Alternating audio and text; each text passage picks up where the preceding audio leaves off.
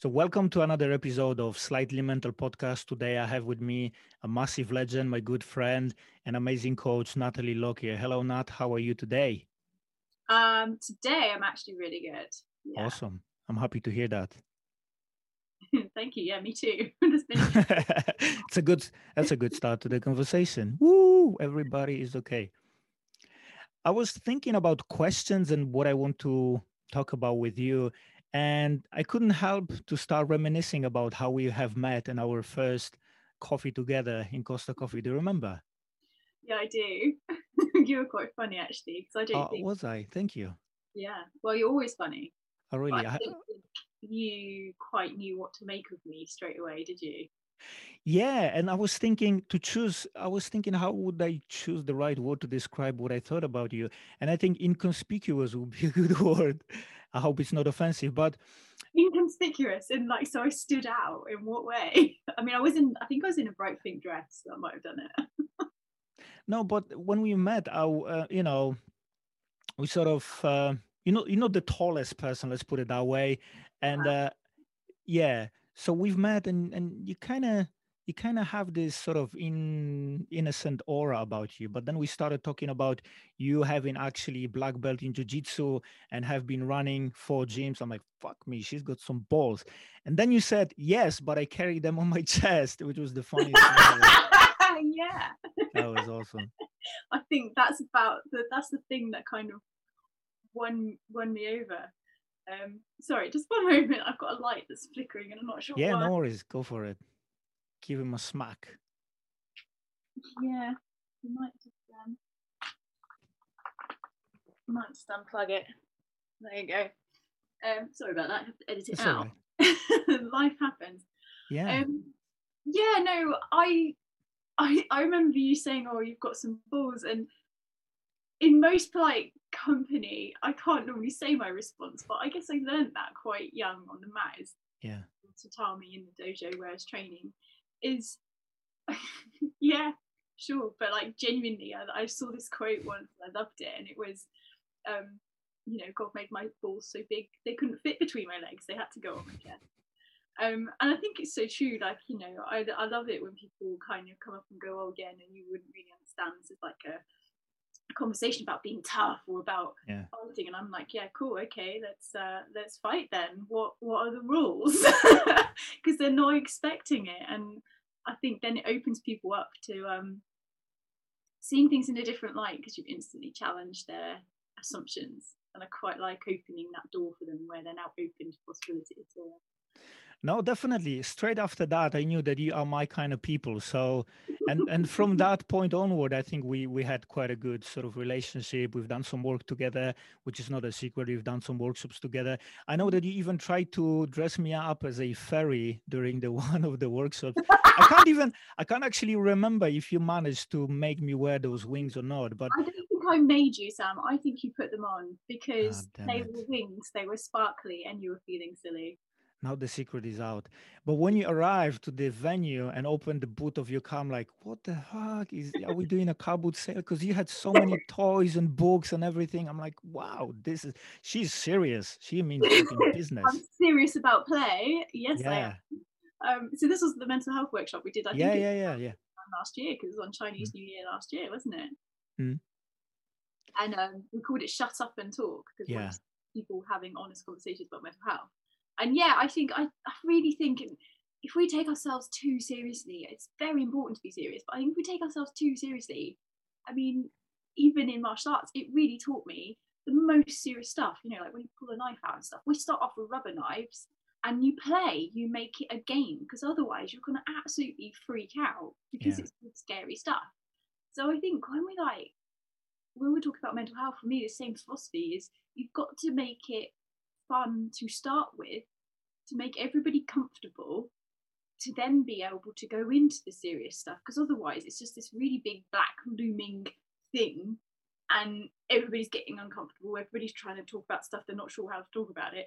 And you know laughter is i think a great way of releasing that as well as crying. If you want to do some crying do some crying but i, I, like laughter quite a lot. I think accessing that inner child allows you to escape a little bit as well so yeah, this this could be very visible whenever we were preparing any workshops together. It was just a fucking giggle fest, and we didn't do much work. And then lastminute.com. Um, no, but I agree with you. And when we when we started that workshop, it starts off with everybody sharing their deep experience with mental health and anxiety and, and suicidal thoughts and stuff like that. But then in the during the break, everybody runs around and blows bubbles, and you think, "Whoa, what just happened here?" Yeah. It's a really good approach. So how are you doing? How are you dealing with the current situation with COVID? Um. Yeah. Well, so I said I'm having a good day today. I am, but actually, I was. Um. I had to take half day sick yesterday. Um. More mental sickness, but it's manifesting physically because I'm exhausted, yeah. and I don't know about anyone else, but I'm looking around at my colleagues and I'm in a very conscientious workplace. I've got people, you know, I'm part of a well-being committee. We've got people who really care about their staff, and I'm just still seeing really tired people. I'm seeing tired people like when I'm calling them for clients, I'm seeing tired people when I'm calling them for friends, and I'm seeing a tired person in the mirror. And um, it's it's been tough because like normally I'm out dancing and I mm. go to the gym in the mornings. I'm a very social person and I like my own company as well. I need time alone, but I, I, I love being around people, and I am finding it really, really hard, really, really, really tough. Um, and it's meaning also I'm letting my boundaries with my work, my day job slip. So I've had quite a few weeks where, well, a lot of weeks where I've done overtime. Mm-hmm.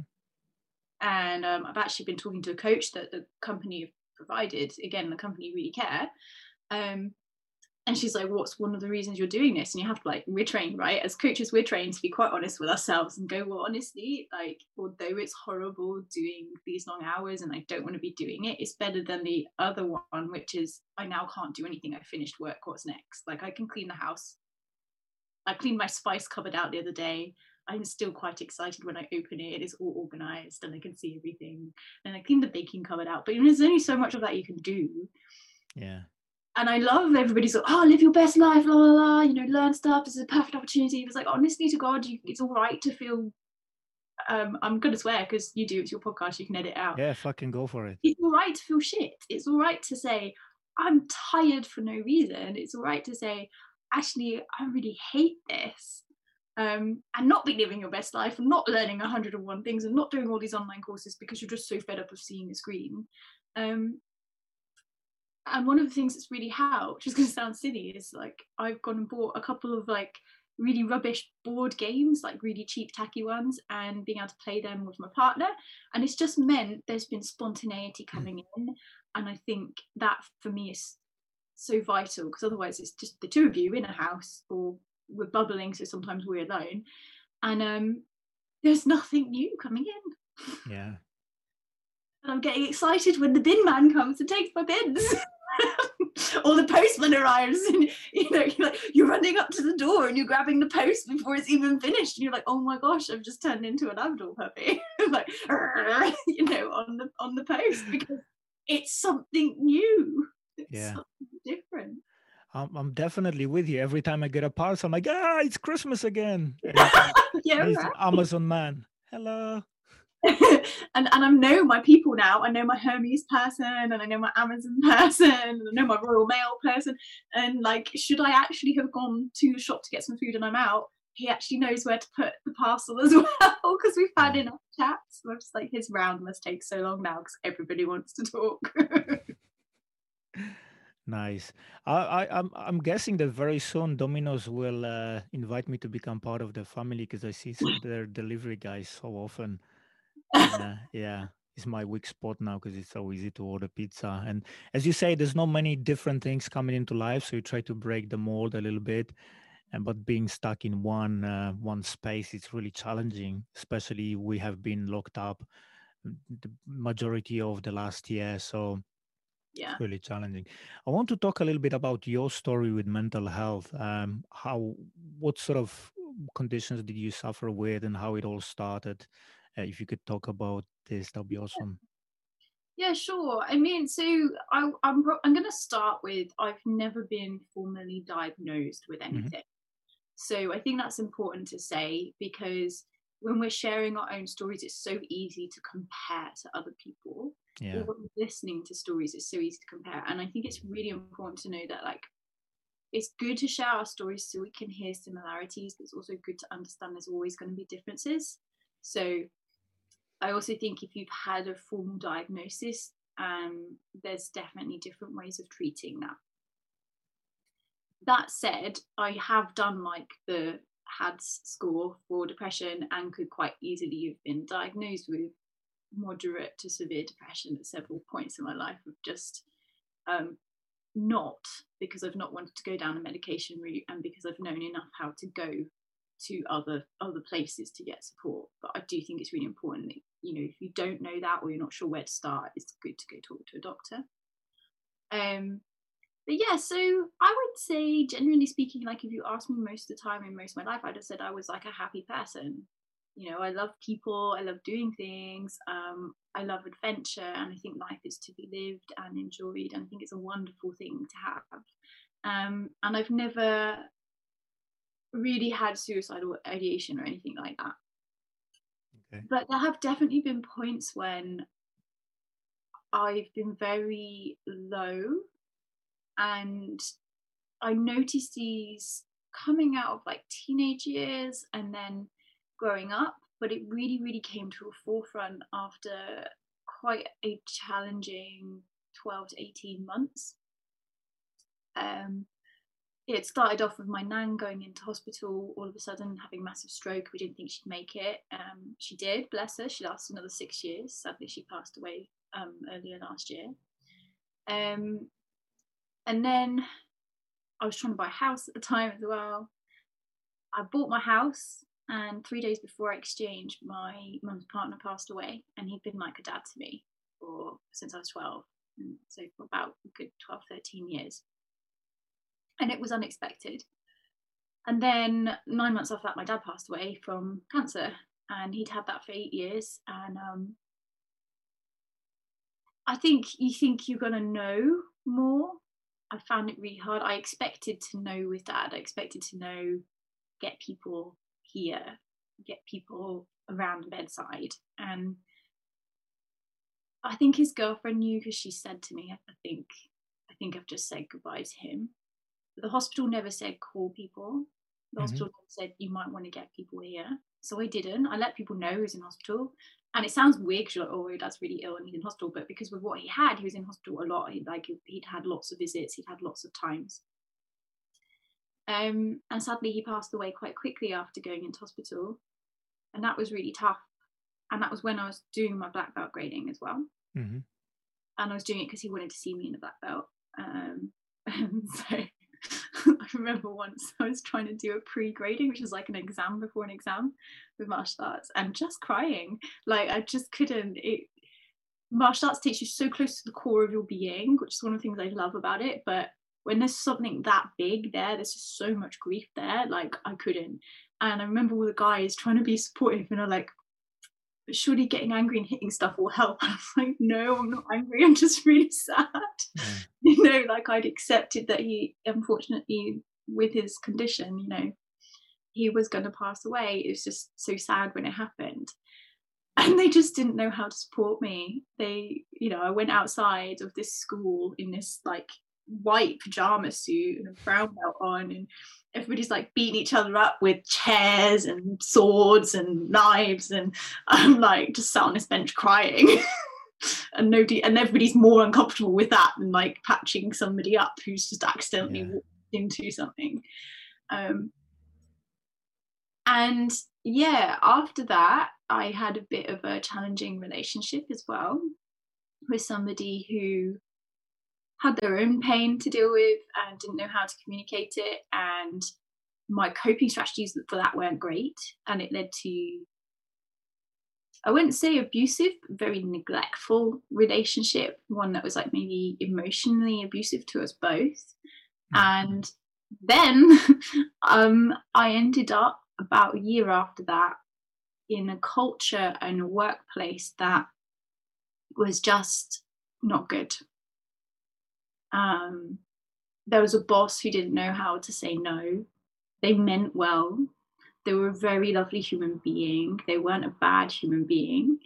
Um, but they literally admitted to wanting to please everyone and of course you can't do that you can't do that in a workplace you know you have to say no at some point or your staff are overworked and your deadlines aren't met and all these things and i went from working in one of the best teams i've ever worked in to working in one of the most broken teams i've ever worked in and it wasn't just the boss it was lots of things but we lost a lot of people and it got to a point one summer in like 2018 um, just something else had not gone right in work and i at the age of i think i was like what was i? I think 32 um professional doing very well in my career and I I got to a point where I laid down under a desk and cried in an open plan office because I couldn't make it to the bathroom. And mm-hmm. you know, I'd like to say that that was the first time I felt that way, but there were other times I'd made it to the bathroom, quite a few in that year. Um so it was it was quite bad and it was just overwhelming. Um and it was this utter lack of, of of feeling like I could advocate for myself, of feeling like I could say no, of feeling like I could say, this is what's on my plate and this is what I can deal with and this is what I need somebody else to deal with because there was just no one in my corner. Well, that's what it felt like. And I remember there were two people who approached me whilst I'm lying at this desk, and you know, you're in an open plan office full of very professional people yeah. in suits and ties, and they're all medical based people as well. And and they're like, oh, feelings things, what are they? And um, one person comes up to me and is like, "Are you okay?" And I'm like literally lying under this desk, crying my eyes out, having like I don't know, as close as I would call it a mental breakdown. You know, um, everybody has their own version, but I'm literally envisaging like quitting by throwing food at people and all this kind of thing. And um, I'm like, well, I don't think I'm okay. I'm lying under a desk crying. Like, what part of that tells you I'm okay? And I'm laughing now because what, what else can you do? This person clearly wanted to approach me, but did not know how, and used probably the worst words. And then there was another very intuitive human being who'd been very supportive before then, who laid down on the desk with me, looked me in the eye, no judgment, no like, what the are you doing? Um, by the way, you know your own work. um, and just looked me in the eye, laid under this desk with me on the floor, not even blinked about doing it, said, What do you need? And that was absolutely the right thing for me in that moment. And I said her, I need autonomy or I need someone with authority to, to tell me what to do. I either need to be able to choose for myself or I need somebody else to advocate for me. But I had I felt like I had neither. Um, and actually in reality of course i had way more autonomy than i thought but it felt very much like i was between a rock and a hard place and there was nowhere to go. Um, and yeah that kind of spurred a lot of change going on in me. But it was a really tough time and you'd have thought like that might have happened when my mum's partner passed away that might have happened when my dad passed away it might have happened when i left the abusive relationship but actually it happened after all of that, and I think those definitely had an effect, definitely led to that point. But because in workplace, no one was advocating for me, because in the workplace I was overwhelmed and I couldn't say no.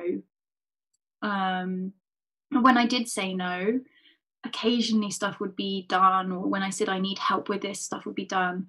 But I was stuck with some really big projects that weren't going well. I'd kind of said, I don't think it's going to go well. I don't think it should be done in this way. Nobody listened and I just felt unheard, unseen, and unable to make choices for myself. Um, and it affected every aspect of my life. Like, I literally had a housewarming party that summer because I have one every year to sort of distract from the anniversary of my mom's partner's death okay. and celebrate new things as well because I think it's important and I'm there with all my friends and family. I'm feeling very loved. I'm feeling very supported, and I'm just crying my eyes out. And there wasn't a trigger that day. It's just there were so many deep emotions going on. And I remember my brother and I aren't always close, Mhm. but I remember him giving me a hug, which still gets me. I'm going to be like, oh, bawling my eyes out in a minute because he doesn't normally do that. And just said, you've got to leave your job. You can't be there. And he then left because he's quite uncomfortable with that stuff and he needed to get home. But afterwards sent me a really long text message that I still remember. Um, and it gets me still, as you can hear. But it was basically the long lines of no job is worth that. You need to leave. I will support you, which is like my brother's never offered to support me in that way, like financially.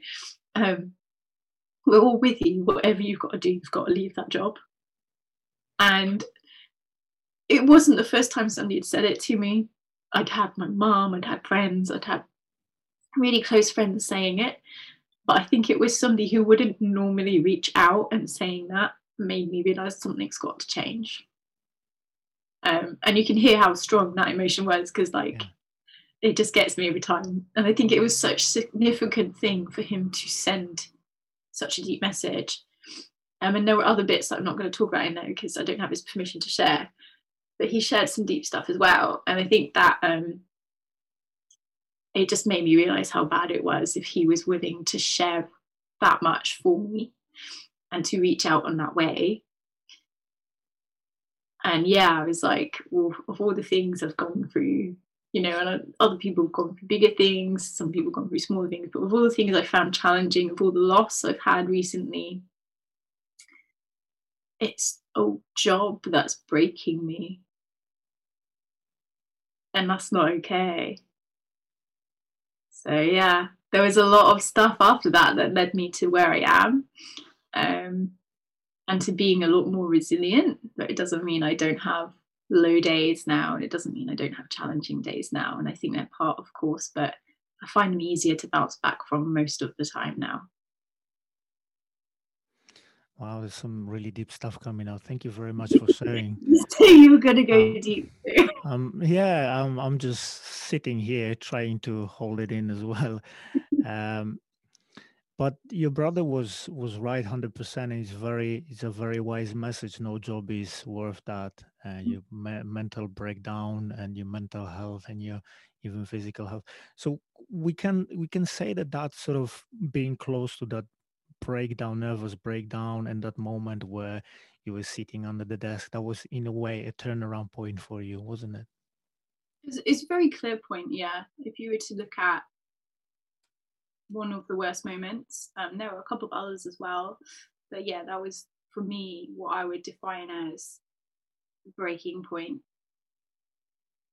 Definitely. There are a few other breaking points after that, but that's like the one for me that's like started turning things.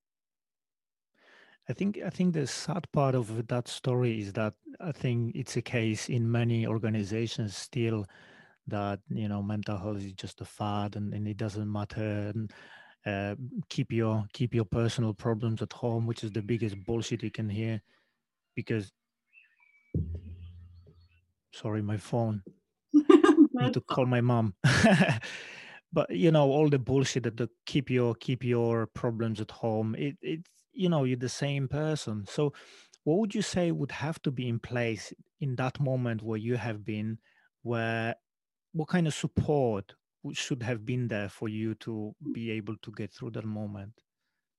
Yeah, so the funny thing is, I wouldn't say there was any one person in that organization that was being horrible or being unhuman or didn't care in their own way. I think everybody did. And I think that's almost harder when you're like, well, this person's checked in with me and there were mental health first aiders. I was aware there were people there.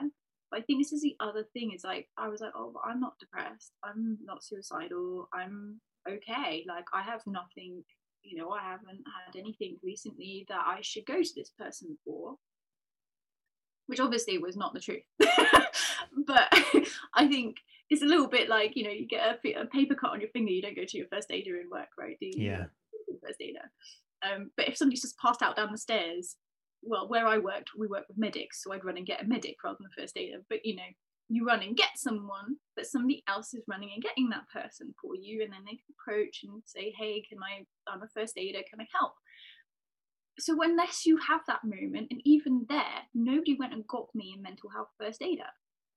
That I just, I think I even continued working. I just went to the bathroom. We all ignored it. I came back. I can't remember to be honest with you. Um, so the people cared. They just didn't know how to deal with it. So i think rather than going oh i've got mental health first aiders tick box done i think mm-hmm. everyone should have basic training. Yeah. And i'm not saying that just because you know you facilitate training. I genuinely think everyone should have training. I've learned so much over the past few years of how to approach other people um, and the language to use. And you know, I did training with you before Christmas, and I learned stuff there still. And I think it's a continual process. Again, I don't think it's well, I've done the training, tick, that's done. I don't need to do it for another few years. I think it's conversations you need to be having all the time. And the yeah. problem is, people don't see the business need. Um, and the other thing is, if somebody approaches you and says, I'm not coping, I need XYZ, you need to listen to that because that takes a lot of courage. And I had been articulate in that. Um, the problem was there were so many things going wrong in that department at the time. It felt like, oh, well, it's someone complaining, or oh, they're not coping with their job. And there were people looking back who had tried to help me and I hadn't realized it. I think you need to be you need to have brave organizations and Brené Brown talks about this a lot. You need to be brave enough to have an honest conversation with people. I think everybody needs the basic skills of knowing how to talk about mental health, of spotting people who are not doing okay. Um, one of mine was I became a lot more social which people think, oh, it's about withdrawal. It's not always. I became very social. I was talking to everybody in that building because I didn't want to be at my desk. I didn't want to be trapped. You know? Yeah. Um. So I think, yeah, training for everyone. I think hosting supportive stuff. There was an employee assistance program, so there was six months of counselling. They basically told me to leave the job or to go off sick long term. I felt like going off sick was quitting and not being loyal um, and possibly belying people who really, in my mind, really were sick and really needed the sick leave. I didn't believe this was the right thing to do. Looking back, I totally should have done it. Um, but these are the stories we tell ourselves, right? You know, uh, hey, I am a black belt. I know how to fight people. I'm strong. Yeah. I'm brave. I'm all right. I'm tough. I'm strong enough. I can yeah. get through it on my own. I don't need any help. Yeah, or like, you know, I'm not that bad. Um, it needs to go to people who really need it, all of that. Um, so it's a subtle thing, but I think you need to weave it into your day to day training. You need to weave it into the personal development plans. You need to weave it into the culture of the business where humans come first. And I think in an odd way, lockdown has facilitated some of that and has taken or challenged some of that as well. Yeah um, because we've taken off this mask we've seen inside people's homes we've seen you know we've run big board meetings in doctor who t-shirts with cats walking through and children asking us what more than and less than is and yeah. just like joining in and helping because we understand what that is whereas can you imagine if you'd sat in a boardroom before and somebody you know the the ceo walks in in this like geeky science t-shirt somebody else is like oh sorry that's my cat. Another person suddenly disappears and reappears with like eating their cereal or whatever it is. You'll be like oh that's not how you conduct business. Talks without any volume. Yeah. You're on mute. Get in and they can't get in. Yeah. Um so i think it's brought in humanity but it's also challenged connection um, which I think is really important as well, is that human connection, is that knowing the nuances about a person. It doesn't mean all of their life, you know, it hasn't yeah. doesn't have to be invasive. Um, it's being genuinely interested in somebody that works with you. Yeah, like do they have a dog? Do they have kids? What do they do for fun? Was there something they were really looking forward to on the weekend? You know, how did it go? That kind of thing. Um, so I think it's all those things. I also do think I mean, legally, my company more than gave me enough time off around the bereavements, but I think people don't understand that when you lose someone in your life, that grief isn't time bound. Yeah. And I could, I, you know, I still get moments where I still work in the in the healthcare side of, of pharma, and there might be a patient story that just gets me mm-hmm. About cancer patient, and I'll just the grief comes right back fresh and new. And that doesn't mean you have to be like tiptoeing around me. It doesn't have to mean you have to be like apologizing when you're talking about your dad's on father's day or anything like that. But it does mean if i suddenly burst into tears you're like oh what's going on? Check in with me see what i need. And then maybe i just need five minutes to compose myself again and just experience that grief for a bit and then come back. Yeah. Um, so i think it's lots of subtle small things that businesses need to do and I also think when somebody's not coping, you need to know how to respond to that. You need to have people who are strong enough to have those conversations rather than brush it under the carpet. Definitely. Um, and I agree with you 100%. Even though I train first aiders for mental health, um, I think that this is a good starting point because now, as a as a business, you prepared for the crisis, but that's not the only thing. Now, let's think about the daily staff How can we make sure that this is a daily conversation that we teach people how to take care of each other and themselves as well because very often people are not even uh, aware of their own needs of looking after their uh, own mental health. And i hadn't i didn't have a clue about that stuff until i smashed my face on that proverbial uh, rock bottom. Um, my story is you know anxiety for eight years and, and substance abuse and all that stuff. If somebody talked to me about mental health you know 10 years ago i'd be like get out of here. Let's have a beer. So, yeah. yeah exactly right? You you when you're in it i think you you have to have almost reached that lower point and been forced to acknowledge it before you're ready to really talk about it.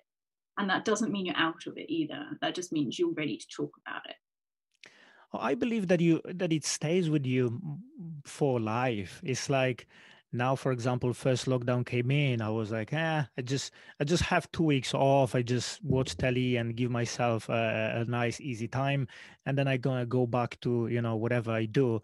Um, and I was working from home, obviously, but after two weeks, I was like, this is going to stay for longer. And the anxiety started coming back. And it's a good sign that it's not just you doing one thing once and you're cured. You have to have a, a self care sort of plan and doing things daily on regular basis to make sure that your needs are met. And I would say it's a blessing in disguise because you know that if for example i know if i don't work out regularly for example i have too much energy inside me and it triggers anxiety. So this is my motivation to go and go cycling or go to the gym if they are open. Mm-hmm. so in a way i would say it is it is a blessing in disguise because i look after myself much better than i used to back in the days. Um, so yeah but people are not aware of their of their needs even. So i think having first aid for mental health um, team that's a good that's a good uh, move. But then what can we do to prevent the crisis? What can we do to teach people about their own mental health how to support yourself and people around you and recognize that somebody might need your support? Because then you can you can spot something in time and and before it becomes a deep depression somebody might just be going through some challenging times and just need an open conversation very often that's mm-hmm. enough um mm-hmm. so yeah i'm totally with you yeah and i think like you know it doesn't have to be ex- i think businesses often think oh it's a big thing it's an expensive thing like it's the small things and this is why it's hard to pick up right i do think for me literally at some points I needed somebody to go, you know what? Either this deadline can be extended or you don't have to be in this meeting because I was trying to do work whilst in a meeting to to do both and actually I was doing neither because you can't fully focus on a meeting or fully focus on a project if you're doing both, right? And it's those things. It's it's the things like Simon Sinek says as well. If you ask someone how they are, you better be ready for the answer. Yeah. whilst I'm holding a phone going between meetings. It's, hey, how are you? Looking them in the eye. There's no technology on, and you're ready to listen to the answer. And it might be like, oh, I'm fine, and go, okay, cool. How are you really? And they're like, no, genuinely, I'm fine. I've had a great weekend. La la la. You get to know something that's great about them, or they're like, actually, I'm kind of struggling a bit, or they might be like, oh, you know, I'm okay. Just there's this project, and it's a bit overwhelming. You're like, oh, cool. Do you want to talk about like you know what, I've got quarter of an hour now. Do you want to sit down and go over some stuff we can do to help you with that. And then being willing to go, okay, this is what I can do, this is what I think so and so can do. Are you okay if I go approach them? Right? Because nobody had asked me what I needed. They just told me what I needed to do. Yeah.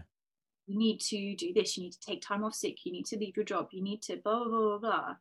No nobody apart from that person who laid under the desk she said, What do you need? And then she went and got it. And she actually spoke to like the department head who was sort of on a par, but not because of our reporting structures with my boss.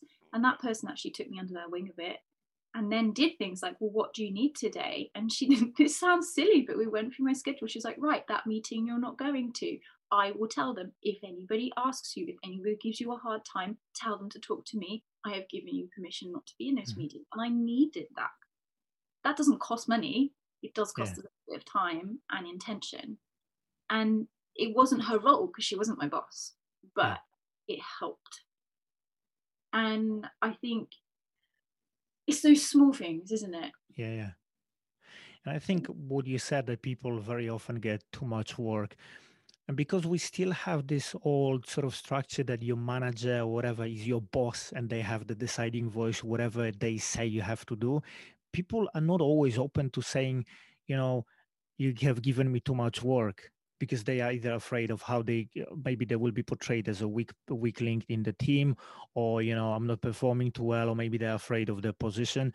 But actually that's necessary to communicate listen you have given me a little bit too much and you know i'll work only eight hours a day or 10 hours whatever it is and it happens it happens a lot and i used to struggle with that myself when i was younger i would always because i had this people pleasing uh, mechanism in me i always would do whatever i needed and i never looked after myself but now i have no problem to say listen you have given me this already and now you want me to do this as well it's one or the other your choice I uh love doing that, that your boundary, because I'm like hands up, like one of the reasons yeah. I had to take off of the day is like I haven't been doing that recently and I needed the reminder. Like yeah.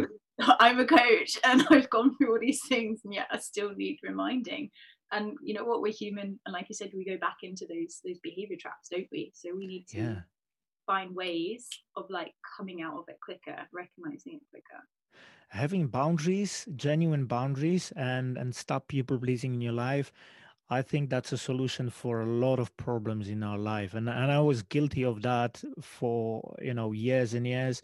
I got this mechanism from my mom. I love her to bits, but because she had quite challenging life, I know that, you know, she was always trying to make everybody around happy, mm, you know, all this stuff. So she, she didn't have many boundaries. And obviously I got that from her.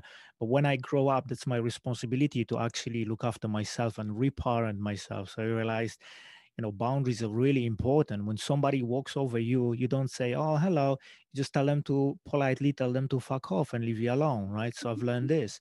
And you have to it's true and then you have to prioritize the relationship with yourself over the relationship with the other person. Even if that leads to breaking the relationship you still need to look after yourself and um, that's something that i've noticed recently because there's a lot of changes in my life and i can see my friends challenging my choices and saying well you don't spend too much enough time with me and doing this and that. I'm like okay but you know you don't realize that you are at home watching telly for 24 7 and i'm here working two jobs and studying at night. So if i don't call you for two weeks yeah cool. Let's have a chat but don't make you know don't make me feel like uh, don't push a blame on me. So i haven't got a problem now to say that but only only because i know that this is a key ingredient and very often it's uncomfortable to say that you know you you're crossing a boundary. You called me a name that i'm not comfortable with or you giving me too much work or you did this and i don't appreciate it. But it's it's challenging and uncomfortable in this moment but on the other side of that is freedom because you and the self-respect you look after the relationship with yourself which is the most important. So i haven't got a problem to and sometimes the other person obviously will think you're a bit of a dick and you're arrogant and all that. It doesn't matter because I, I wish for everybody genuinely that everybody looks after the relationship with themselves the most. And even if one of my friends or somebody i know really well come to me one day and say listen our relationship is not serving me anymore cool i'm out of there right? Because that's that's sort of in line with my values so i understand that. It's more when somebody's trying to push the blame on me oh you didn't call me in two weeks. I'm fucking sorry okay? I'm trying to you know create something better in my life. If you're not on board sorry. Yeah I sound like I mean, a prick but you know that's that's exactly how i think. Well i mean occasionally no but I think I think this is a thing. I'd like to offer a bit of a challenge though into some, some of the mindset as well, if that's all right, because I think it's is that okay? Just... go on. yeah, go for it. I'm I'm up for a challenge.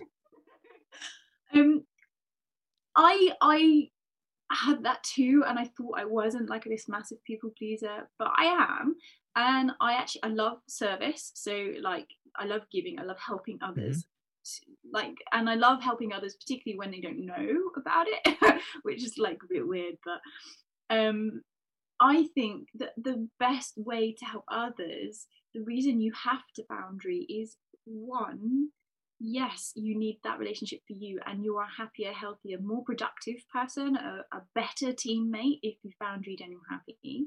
So you're serving by boundary yeah exactly. by boundary two they get to learn from you so they will start doing the same. And i you know i think i think it's great that you can tell people to fuck off and all of that. But i also think there's gentler ways of doing it if oh i don't genuinely go to people and tell them to fuck off. I, you know it's there's, yeah absolutely. You you try you try to do it in more diplomatic way. Uh, you you ask them to take a hike or something. But if somebody is genuinely it, it's even simpler than that simply like like you were saying earlier like this is my plate this is what's full this is what needs to come yeah. off and you know saying to people i i learned this and i use it as an analogy quite a lot i one of my jobs when i was in university was waitressing I really enjoyed it person who serves yeah there you go enjoy it um there was a new boss who came in to a family like pub that had its regulars oh um, are you still there? My computer's doing something. Yeah, I'm here all the time. okay. Um, sorry about that. That's all right. Um, so I'm in this pub, family run. New person's come in, and they double booked the restaurant and I flipped out because he put so many tables in I could barely get around and I couldn't serve properly. I couldn't collect people's plates when they were done. I couldn't ask them what they wanted next. I think it's a really great analogy. It's like that restaurant was so full, I couldn't do a good job and people went away unhappy. People went away not coming back. People went away going, What's happened? This place has gone downhill since new ownership. And if he had simply said, very sorry, we're fully booked for that evening. We've got XYZ slots mm-hmm. available, or we can reserve for you the same time next week. Then that almost creates this demand of going, oh my gosh, they're so busy, I've got to book ahead. And then I tell them, oh yeah, but if you want to go there, you've got to book ahead. And I think here's the thing with us humans as well. If I say to you, you know what, Sam, like I've got some stuff on right now. I want to really want to get involved in this project. If you need to do it now, I can't. If you need my help and you can wait, then I can do it at this time. Everybody's happy because they've not got you doing a rubbish job. They've not got you yeah. unable to manage your workload. They've not got you doing something that's just below par for who and where you are. So I think it's you have to tell people no for the benefit of everyone. Yeah, I agree with that 100%. And it's only when penny drops at some point in your life and you think, actually, this is beneficial. When you try to make everybody happy and you try to make everybody like you it's usually the opposite. People don't respect you people walk over you treat you as a pushover. That was the story of my life until i was 30 maybe because i always want everybody to be one happy family. But only only at the crisis moment when i was like okay my last chance i either gonna change my life or i'm gonna end up in a cemetery and from that point when i started actually respecting myself more the relationships I have with people now are completely different, and there's there's mutual respect. There's there's there are boundaries, it completely changes. I absolutely agree with you. You have to the old analogy that you have to fill in your cup first because then you have something to give. If your cup is empty you you just you're running on fumes. You can't actually help other people. Especially like when you say you choose a life of service and i see myself similar. I, I, want to teach people around about mental health and help whoever i can. So that's why i'm not really guilty because i know to do this i have to have boundaries and cut mm. out a bit of bullshit here and there and people who are not serving me who have you know toxic energy who are trying to make me do something else so boundaries are a massive thing yeah hugely and so what do you think is the turning point? Because we've talked about that quite a lot, and I'm going to turn this back on you. But what do you think is the turning point for most people to realise this is a boundary for me? Because not everybody's always aware of where the boundary is. Well, for most people, unfortunately, is when you're on the rock bottom, when you when you fuck up your life so much that you it's like do or die. Like I I ended up in a hospital uh like massive sort of i started drinking so much i couldn't stop but uh, i think the good indicator is is when somebody wants you to do something and it makes you feel uncomfortable. You, we all have the gut feeling we all have intuition but we stopped using it because we try to sort of run around and make everybody happy.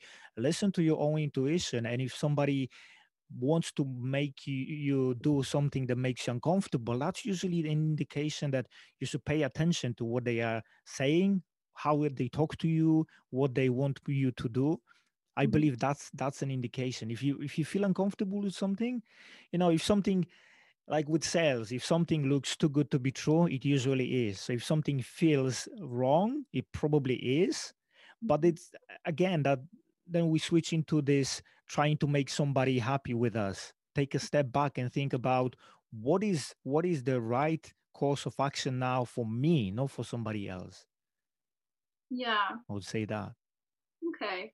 It's just, I, I know it, it on the surface, and I and I battled with this for many years, and I know on the surface it sounds like he's a selfish bastard, but no, actually not, because I know that you have to prioritize yourself, your own well-being, because then you can serve more people you have more to give you have mm. more time. It's like with discipline if you don't have discipline in your life you uh, people think that discipline means that you don't have freedom and it's actually opposite. If you have discipline around your time that means you do what you need to do when you need to do it and the rest of your time is free. If you have discipline around money you have money you spend money where you have to and then you have some left but if you spend money on bullshit on Amazon first, and because you don't have financial discipline, the door, right? yeah, then you then you have you know you wake up and like fuck, I can't pay my bills. So it, it's the same. Boundaries are, in my opinion, like discipline. Mm-hmm. It might feel like it's uh, the, the sort of uncomfortable thing in your life to do, but actually, it's it's necessary. Yeah, I also think for someone um, so I'm working on this with a few people in my life. I'm not going to say who they are because I haven't asked them if I can share. Yeah, no worries. but I have known people where I've like, dear gosh, I just want to know what you like because I don't know you because you're always. I feel like they're always doing the thing that they think that I want to do.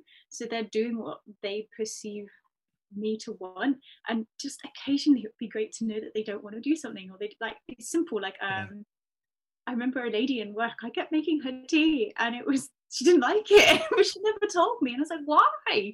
Well, I didn't want to upset you. I was like, but I've just been making you bad tea for a oh year. Oh my God, you just made my day. Why are you doing? and she's like, oh, you seem so happy when you can make me tea. I was like, yeah, because I thought I was genuinely bringing you tea that you wanted and making your day better, like life will surface here. Um, if you don't tell me, then how am I, how am I going to know? And so I think from from the other's perspective of knowing someone who doesn't know how to boundary or doesn't know how to say no or doesn't even know how to say this is what i like. This is what i enjoy because i yeah. think boundaries are about that as well. They're not just about saying no they're about what i want to say yes to. Like i really want to say yes to this thing. Let's do it. Um or even hey you know that's not the thing that i would automatically say yes to on my own but because i love you i'm doing that. So the other person understands why you're doing it. So you can consciously choose to do something that might be like yeah. maybe not what I would normally want to do, but I'm choosing to do it. And then again, I think that's that's fine. You've made it a conscious choice. Um, so yeah, I would say simple things for me for boundarying. It doesn't have to be big, scary no. It could be a you know what, I really like my tea without sugar. Thank you. Like, love that you're making it for me, but no sugar. I mean, that's boundary set, done. Yeah, but listening to that is something that I probably would do when I was in like my teens and early 20s. If somebody would make me tea with sugar and I didn't like sugar, I would just drink it and shut up because I know they try to do something nice for me and I don't want to upset them. But now I'll be like, no, I just don't. It's just the, you know, you're not saying anything offensive. You're just saying, well that's just the way it is. It's just reality. I i appreciate you doing making me tea. It's amazing gesture but usually i have it without sugar. So for me even that tiny little thing you know that might be trivial for some people i'll be like no it's just not the way it is. Yeah i guess and i've changed example, right? And I, I guess it's my aim was to say our boundaries don't have to be big gigantic yeah no's they can be little yeses they can be little you know what i like actually is this. Um because how many times have, have we not told our partner something or not told a friend something you know? Um i value the friend that goes dude don't wear that it looks ugly. Like, yeah definitely. what is on your face right now? You know yeah. all of that kind of thing. Um but I think we get scared when we say about boundaries, particularly people pleasers and servers get worried. Oh no, people are going to be upset with me. It's like you know what, those boundaries can start small or they can start big, but they've got to start somewhere. It's like Jimmy Carr. Uh, Jimmy Carr, sorry. Um, what's the actor from Ace Ventura? Jim Carrey. Carrey. Jim Carrey said that um, I will paraphrase, but basically that if you're looking for acceptance, it can make you invisible in the world because that's exactly how it is. The more acceptance you look you're looking for, the more sort of you are not yourself and you try to please people. When you when you don't care about anybody's opinion and you just yourself, you usually attract people that are your kind of people and then whoever don't want to hang out with you they will just sort of flake off which is which is good um, I want to talk a little bit about your sort of whew, your your uh, jiu-jitsu uh, career. Yeah. What were the biggest lessons that martial arts have taught you? How long have we got? However you want. Um, jokingly, move your feet. If somebody is punching, throwing stuff, move your feet. Just okay. get out of the way being punched in the face really hurts. I learned that one really well. Eyebrow blocking, not to be recommended. um, what were the biggest things? There's there's so many. Um, and so like where I like coaching is with leaders, it's partly because of the story that I've told you about my leaders not being where I need them to be. It's partly because I was this very quiet, meek thing that people always underestimated as a kid. I never really felt like I belonged. I didn't understand why I had to like the same things as other people to be accepted. So, like, it was a bit weird in that, like, actually, by not conforming, um, by being my authentic self, I was very lonely. um, and then I tried martial arts and it was a place where I could earn who I was. I could turn up, train, and become however I wanted to be. And how whatever I showed up with was what I got back. And I was the only junior on a map of adults because I was quite a big junior. I was a bit too big for like the little juniors because I could just put my hand out and be like, yeah, come on. Try that. Um, but that meant I was always the smallest person on the mat. I was always the weakest person on the mat, and quite often I was only female on the mat for a lot of my training time. Not always, like particularly as I got older, I went into university, there were more girls, and then later on, one of my senseis, my instructors, was um, a beautiful, wonderful, terrifying, amazing woman um, who was four foot eleven. We called her Yoda behind her back, never to her the secret will be out. yeah. And so like stood next to her, I could never go, Well, I'm too small, I'm too weak, I can't do this because like this four foot eleven person has just lifted 18 stone 18 stone guy over her head. Like that I I can no longer go, Well, I can't do it because I'm too little. Yeah. she like just would look at me and go, Yeah, on you get. um so biggest lessons I have learned one you have got to have honesty with yourself to grow, to develop, to be brave, you have to first see and embrace the mess because it's there. Yeah. And ignoring it will not make it go away. Um, and honestly, the first thing you face on that map is you is all of your fears that you're not big enough, that you're not strong enough, that you don't know how to do it. And facing that fear when you're eye to eye with someone who's about to punch you, who's about to hit you over the head with a stick, who's got a chair raised and trying to hit you on the head with it. Um, or particularly when we started then working into like two man, three man attack scenarios, you're in the middle, you're being overwhelmed. The biggest thing is what's on in, inside. That is what's going to make all the difference. Mm-hmm. And if you haven't faced yourself, if you haven't acknowledged your demons and you don't know how to counteract them, you will lose. Like every fight is won or lost in the mind. Every single one. And that, that means out there in your life as well. And I have to come back to that lesson quite a lot in my life. You know, the work stuff. I was like, oh, I'm fine. I'm okay. I don't need help. I had to face it eventually. You Go, actually, I do. and as soon as I admitted it, things can get better. So I think one is know yourself, be honest with yourself.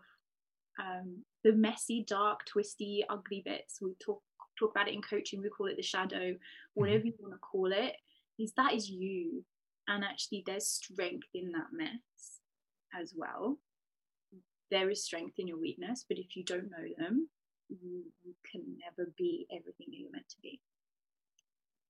Um, so there's that.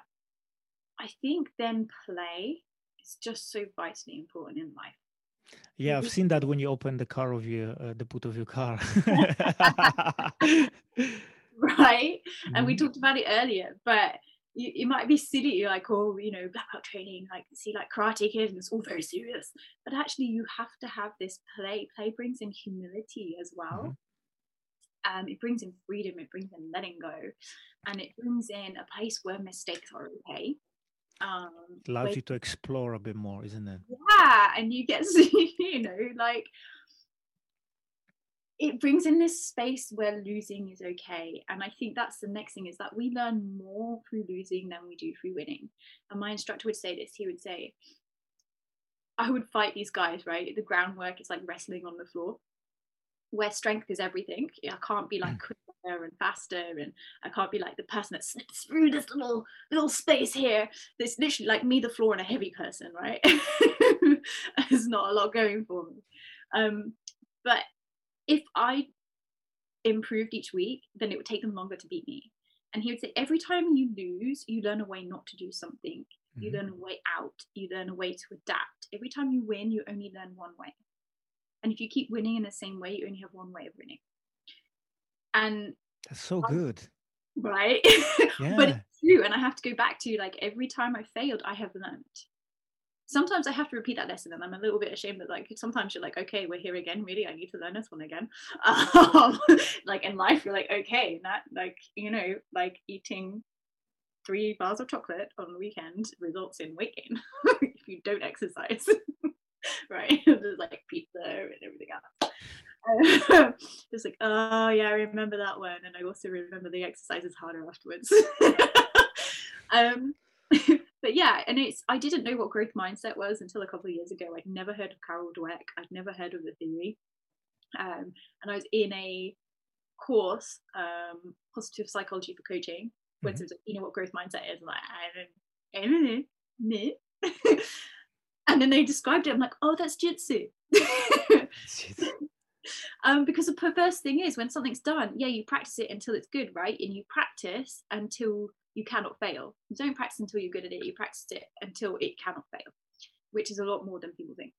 Um, and then you keep practicing that but your focus goes on to the thing where you're weak the thing where you need to improve. So you actively seek the thing that you are bad at so that you can improve it. And the joy is in improvement. Mm-hmm. Whereas in school, we're trained to seek the thing we're good at, avoid the thing we fail. Like, you know, if you said in school, oh, what are you going to do at A level? And they're like, whatever we're calling that. They're like, well, I'm going to do um, maths and psychology because I got E's in those, and I don't think I'll do the biology because I got an A in that, so I think I'm done. Like people would think you're crazy, right? But actually, that's where the most learning is. Now, I'm not advocating necessarily going and doing like what you absolutely suck at. Um, knowing where your strengths and weaknesses lie and knowing your battles to win is also another one. But I think going, I suck at this, great, I can learn so much is a really good mindset to be in. Mm-hmm. Um, really good mindset to be in. And that also then fosters this idea of going and finding others who are better at it than you. I absolutely hate being the best person in the room. It's boring, isn't it? yeah, right. You're like, oh, and also there's so much pressure to be good. Yeah. I love being a learner because if I'm at the bottom of the pile, there's nowhere else to go but up, right? Everything mm. is a learning day and I've done this even in dancing, where like I switched from one dance style to another, and I intentionally went to one of the hardest dance styles to learn, where I knew it would be like a minefield and break my brain. And I was people like, "Why are you doing it?" It's like, "Oh my gosh, it's gonna be so much fun! I've got so much to learn." I'm like, "But you're not gonna be good straight away." And I'm like, "Yeah, I know, right?" no, I don't. No, I don't get it because you're not gonna be good right away, and you're good in this other thing. And like, you can pretty much in some venues have you pick with partners and I'm like well that's really nice i really like that but that comes with responsibility I also love being learner. And um, so yeah, I think there's so much in martial arts, so much of its mindset, right? Um, but one, face yourself, be honest with yourself, and embrace all of who you are. The dark, ugly, squishy, uncomfortable bits are super, super important. You have to know them. Um, because the first person you fight is you. Yeah. And that person knows all of your moves, knows all of your game plan and can get there quicker than you. So you better be ready for it um, in life as well as in an actual fight. Two, look for the learning and enjoy it. Enjoy it with play, enjoy it with growth. Um, and three, I think like quite often we can assume something's going to be so painful and the fear of getting it done. And I've this has come up time and time again when I've done things like fire walking, which I trained in last year, glass walking, other challenges that I've done, you know, leaving my job for the first time or breaking up with someone or or communicating that boundary that you're scared about communicating. The fear comes right before, the pain comes right before. And it's never quite as bad as you think it's going to be when you're in it. But you've got to make that first move. Yeah. And in a fight, if you stay at punching distance, so like if you've got two people, you can retreat a really long way away and then they call in all the shots and you're just running and they're chasing. You can stay middle distance and you're getting pummeled because you're right in firing range. And what's counterintuitive is the best way to win a fight is to go in. The only way out is in. Yeah, you've got to go in. And it feels it's the first thing novices struggle with is if, if you have been left with no other choice than to fight, and they're there and you can't get away easily you have to go in and what they'll do is they'll hang back and they keep getting like we'll tap them we won't like punch them tap them so they know hey hey you're too you're too, you're in punching range you've got to go in and get close to that person to be able to win in, in this martial art that I've trained in in Jitsu. You've got to be close to the center of gravity, you've got to be close to the center of the problem to be able to figure it out and win. And I think so often we're staying away from the thing that is inevitable, but we're afraid of, the thing we're anxious about, the thing we're worried about. And that means we just keep getting pummeled by it. And sometimes you've got to face it head on that thing that's worrying you, that thing that's bringing anxiety, that job, that conversation with your boss, with your partner, with whoever.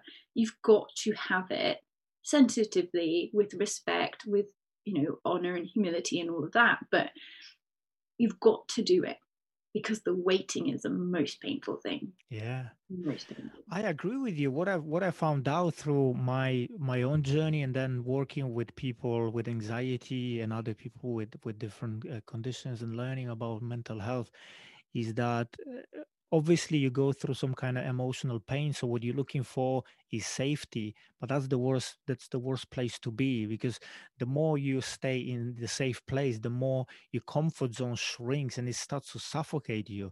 And i've realized that actually i have to step out of there for a little bit face the fear until i'm comfortable.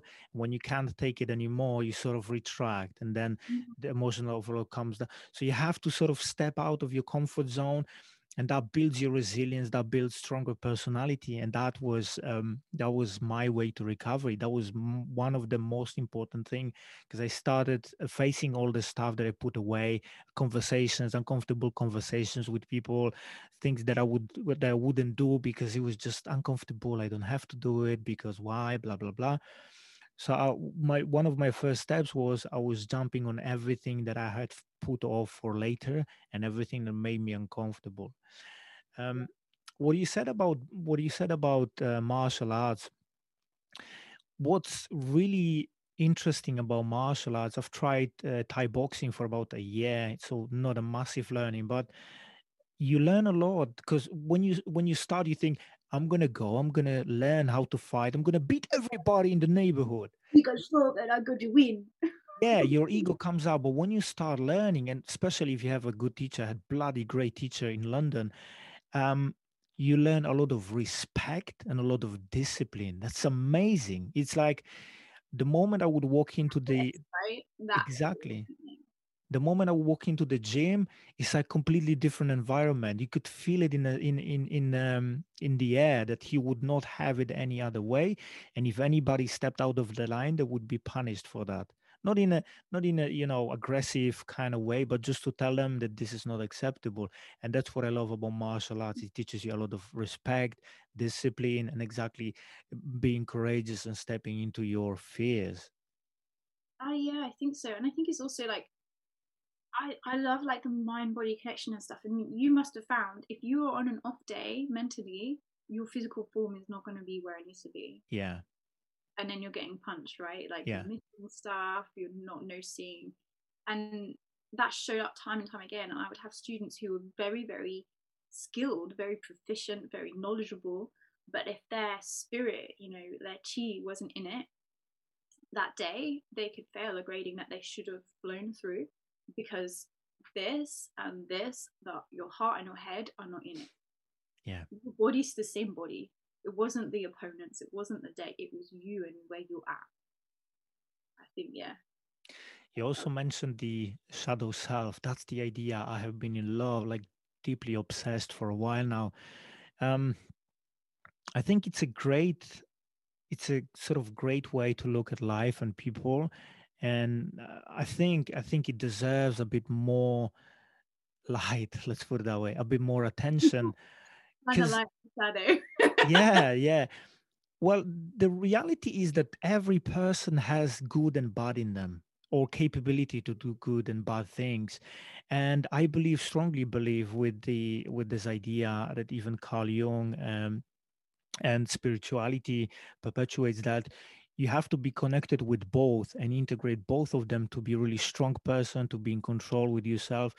And uh, people who think that are inherently good, I think those are the most dangerous because when triggers come, when triggers come, they can't control that evil side, that that that um, sort of yeah. So they just react and whoa, where did it come from? Well, you have never been there, you have never explored it, you don't know how to uh, control it. What's your ten- take on that? yeah, I think I agree. I think we're so afraid of these other sides of ourselves, and then we. It's almost like this little dark, naughty secret, isn't Mm. it? That's that's part of us, and either we're very uncomfortable facing them ourselves, or we feel we can't show them to others. And I'm not advocating going out and being an absolute arse to anyone, including yourself. By the way, like you should not be being an arse to yourself in your language. Um, I my argument though is that I don't think anyone, or at least I have yet to meet anyone who is inherently good or inherently evil. Yeah, And I think when we have that dichotomy of this light and dark, I think it's an unfair thing because that part of you is born out of you to protect. It's born out to keep your autonomy. It's born out of you to enforce your boundaries when you're not doing them. And it's inherently selfish because that's how you survive. And you need to kind of harness it with other people's needs with something bigger than yourself. But it's not bad. It's why you're still alive. It's why you're here. It's why i could do horrible things to look after me if i needed to. Yeah but i harness it with i don't let that out to play unless it needs to like that doesn't just break into a room full of people who are being really decent to me of course not that's not the right thing to do but that doesn't mean that side of me that can do those things is bad that side of me protects me. That side of me means I'm fairly confident, provided like you know the fates and everything else are in the way because being a black belt does not guarantee anything. Um, is that I can walk into a situation and, and hopefully walk out of it. Yeah. And knowing that side's there, embracing that side has actually got me out of some situations because somebody has looked me in the eye, has threatened me, and I have I have let that side out. I have let that side shine, and it has gone. I don't want to, but if we have to, let's dance. Yeah. And just that confidence. well, you know, not that I want a fight, right? Like I'm, I, I, gosh, any fight that you go into, you've already lost. It's like one of yeah. the rules. Um, but there's that confidence because I know my shadow. I know my shadow will come up. I know my shadow is my friend. Actually, that that she will. This part of me will come up and do what is necessary to keep me safe and then we'll go away again that part of me that will help me boundary that part of me that will say actually you know what that shadow comes out when other people are being harmed as well so i don't think it's inherently evil. I think it's uncomfortable and that's why we don't like getting to know it. It's part of being human so it's not evil. It's just i think our desire to perceive ourselves as being good leads to that well I, am not capable of doing this. I'm, I'm i accept the fact that i probably would be able to take somebody else's life in certain situations so if somebody jumps uh, at you with a knife you probably do anything in your power to protect your life even take theirs you know even though you don't want to that would probably happen and a lot of people reject that idea say no no no i would never do that well you probably would um, what I wanted to say. Oh, the other very, very big misconception about shadow is that there's only evil things in there, which is not true. And what happens is when somebody for example if you grow up as a young person and you start singing because you like singing and people just tell you to shut up all the time because you sing like shit what happens is that you know you have this story well uh, it's not good for me to sing i shouldn't be singing it goes into your shadow and creates sort of emotional trauma or or something like that and it's there and people think that I've spoken to many people about this idea of shadow, and they say, I'm afraid of what I'm going to find there. I'm like, well if you're if you're afraid that you're going to find your evil you're already aware, aware of your evil so probably you're going to find good things in there. Have a look because it's not only there's not only uh, bad things in your uh, shadow but things that you have rejected at some point of your life. Mm-hmm. so there's a lot of good that can be found through exploration of your um, shadow. And we don't always know what we've rejected either. Yeah that's it. So subtle there's little things in there and it could even be so i had this wonderful story i did on, on my podcast with a lady who figured out at the age of 40 with her sister that her parents had always told her she was clever and mm-hmm. they had always told her sister that she was pretty and they had they had given love they had given compliments but she and her sister had taken it as she had taken it as i can never be pretty and her sister had taken it as i'm not clever i shouldn't do schoolwork yeah. Right? And this had led to her having not some not great relationships and not really finding love until later in life, and to her sister never taking a qualification. And by the way, she's now studying in university in her forties. People can say stuff to us, and we can store it in our shadow to protect ourselves. Yeah. Without us even realizing, and it could have been something said with love. So until we explore it, until we open it out and examine ourselves, we can't even know what we've been hiding because we thought it was bad.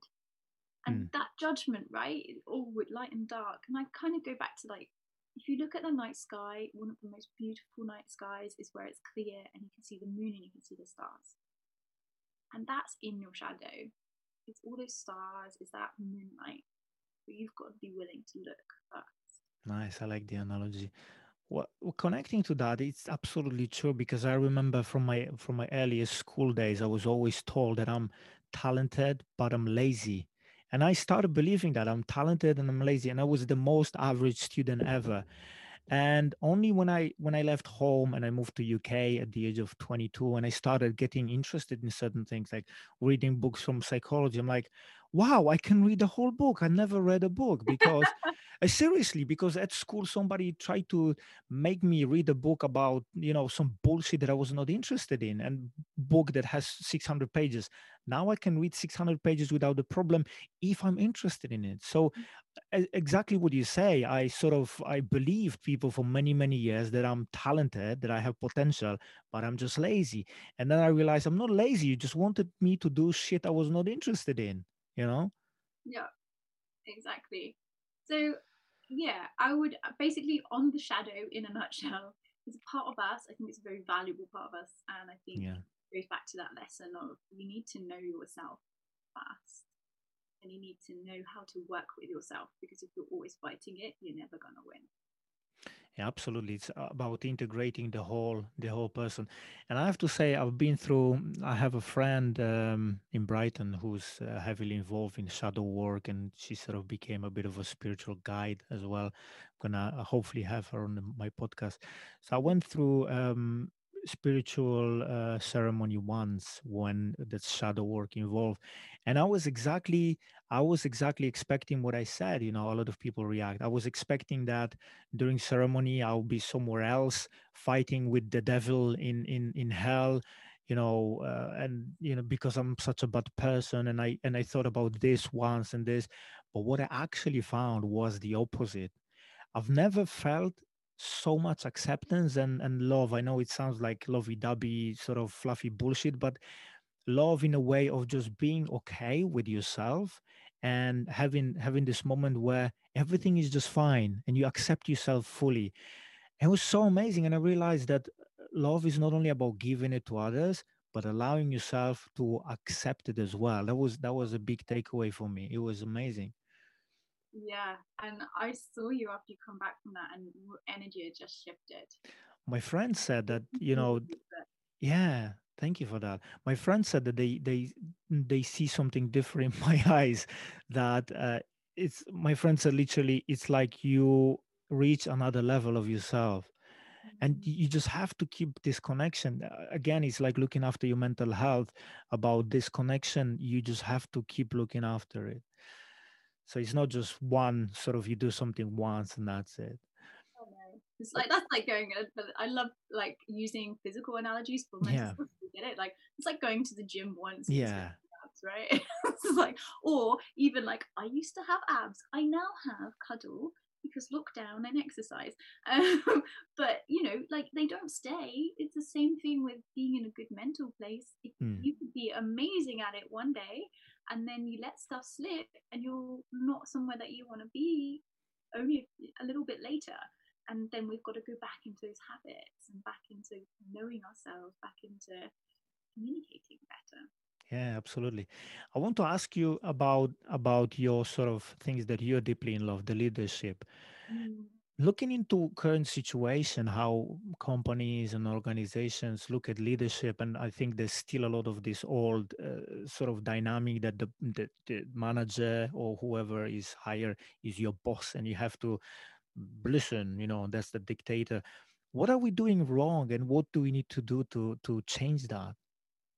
Yeah, again, it's the subtle things. Um, so I'm working on something at the moment, um, and it's it's not new, right? It's two thousand years old. You can go back further. You can go into the Bible. You can go into pretty much any text tenant that you want to go into, and you'll find leadership, and it will say these types of things.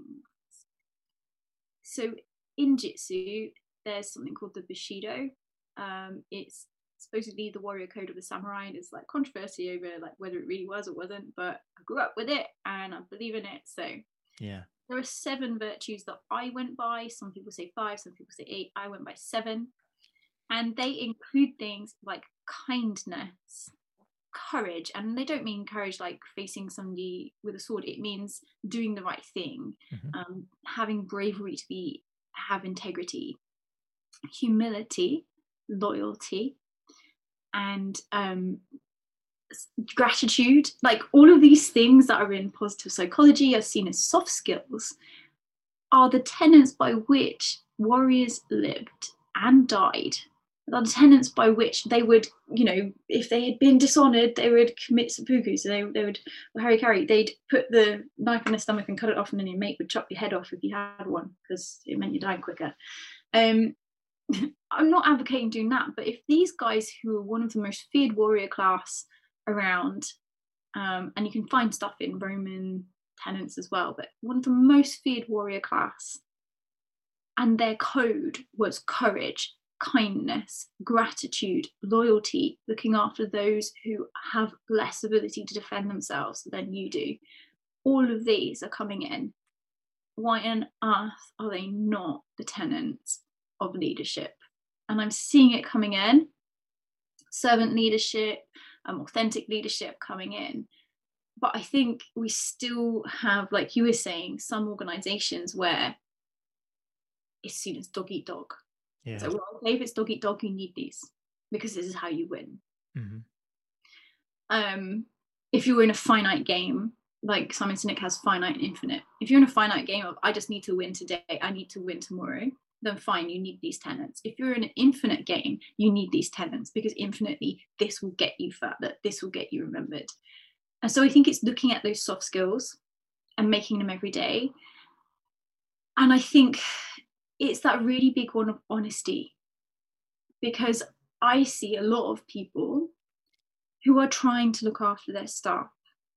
They're trying to be good. My boss, when I went through what I went through, was not a bad human being. They were not intentionally trying to harm me. In fact, he was trying to do good by me, but he didn't have enough of his own self awareness to see how his stories and his lenses were affecting us Mm-hmm. and nobody could be honest with him. So, how could he know? And it was good intentions that led to the issues we had. It was not bad intentions. So, I think this goes back to in leadership, we need to learn to understand ourselves first and foremost before we can then understand others. And we need to be able to be honest and have those check ins because it might be I think I'm helping you, and actually I haven't. And we need it where you can tell me that, and I can ask you, did this actually help you or not? And I get an Yeah. honest answer. And until we've put those soft skills into ourselves, into our leaders, and into our culture, I don't think it's going to fully happen. And I think good intentions will lead to unhappy people. And I agree with you. I, believe that it's leading by example. It's about uh, uh, showing showing the um, the values that everybody else should live, and not being a leader is not about telling people what to do. And and, and I've seen situations um, even previously in my in my job career was that you get an RC email from somebody who you think is your is your colleague, and then he comes in a few minutes later, and you have a normal conversation, and you're like what the fuck is this all about? You're sending an ASCII email, then you come here and we're chatting like nothing happens. and they just say, Well, I'm just playing the game. That's how the corporation works. And fuck you. Might not even realize, right? Some people like don't realize that email tone is coming off in a certain way. Yeah, but I'm talk- I'm I'm clearly talking about the situation when somebody is aware and using that to say, you know, I'm just playing a game. Well, I'm not here to play the game. You're you can't be for me you can't be different person when you send an email and then talk to me uh, in a different way in my face because you completely haven't got my trust you know That yeah, that word trust trust exactly so important, and it's so easy to lose. So Yeah. to lose. It takes a small thing to get rid of months of work.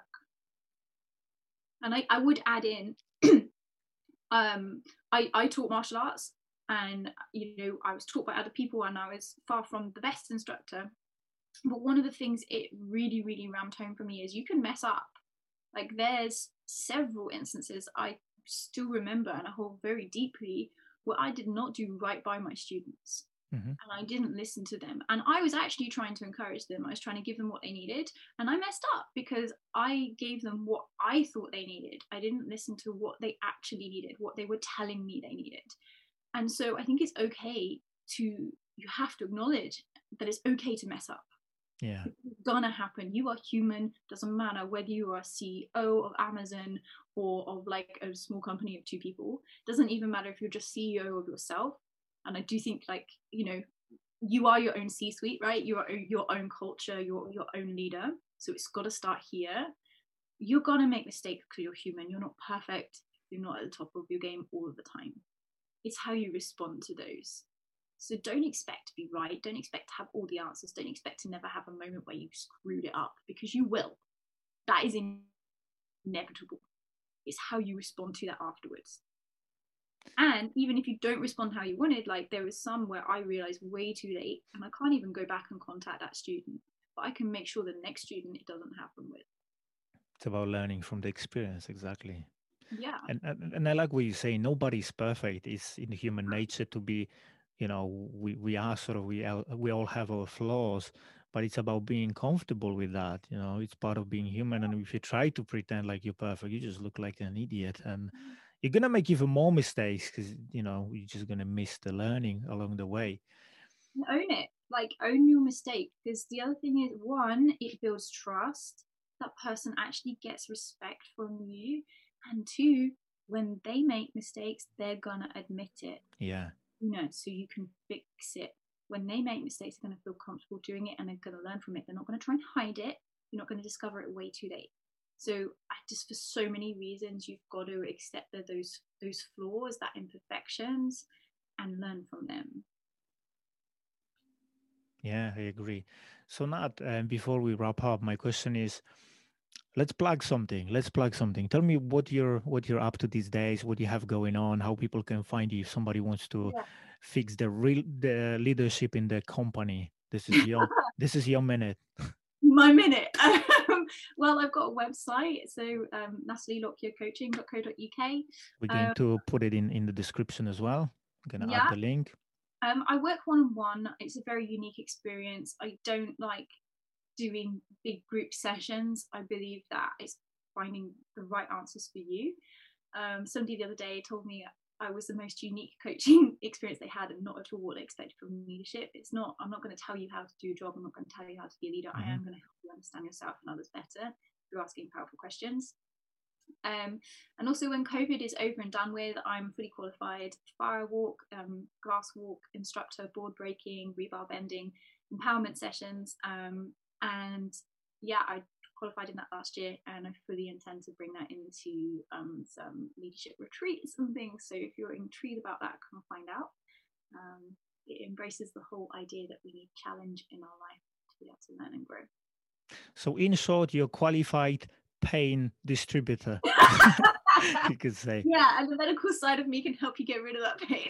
yeah but it's absolutely I'm, I'm looking forward i'm so excited the moment when you showed me not only shared that you're doing the fireworks and the glasswork but also when you shared with me actually how much preparation goes into it i have even more appreciation to the process and i'm looking forward to it. I'm, i can't wait to actually try firewalking and uh, glasswalking. So i'm looking forward to that. I can't wait it sounds silly with those things being as soon as it's safe to do. yeah as soon as it's covidly safe to do, we'll do them with you. as soon as it's safe to do i'm gonna make you walk on glass and and Broken and, glass and and fire, fire. yeah. And then I'm going to put an arrow on your throat and we're going to break that too. Don't worry. wow awesome But it's only the COVID part that's not safe, so it's fine. yeah yeah the rest the rest can only hurt your feet so you're good yeah, you just need a you, you can live without feet awesome nat. Thank you so much for your time. I've enjoyed our conversation greatly. You're awesome. I'm sure there will be uh, times when we're still going to do something together. I'm i'm i'm Oh, yeah, 100% I sure. run away. yeah i'm sure our cross our paths will cross again. Um so thank you very much for being here with me and thank you for your time. You're welcome. Have a good evening, Sam. you too. Thank you very much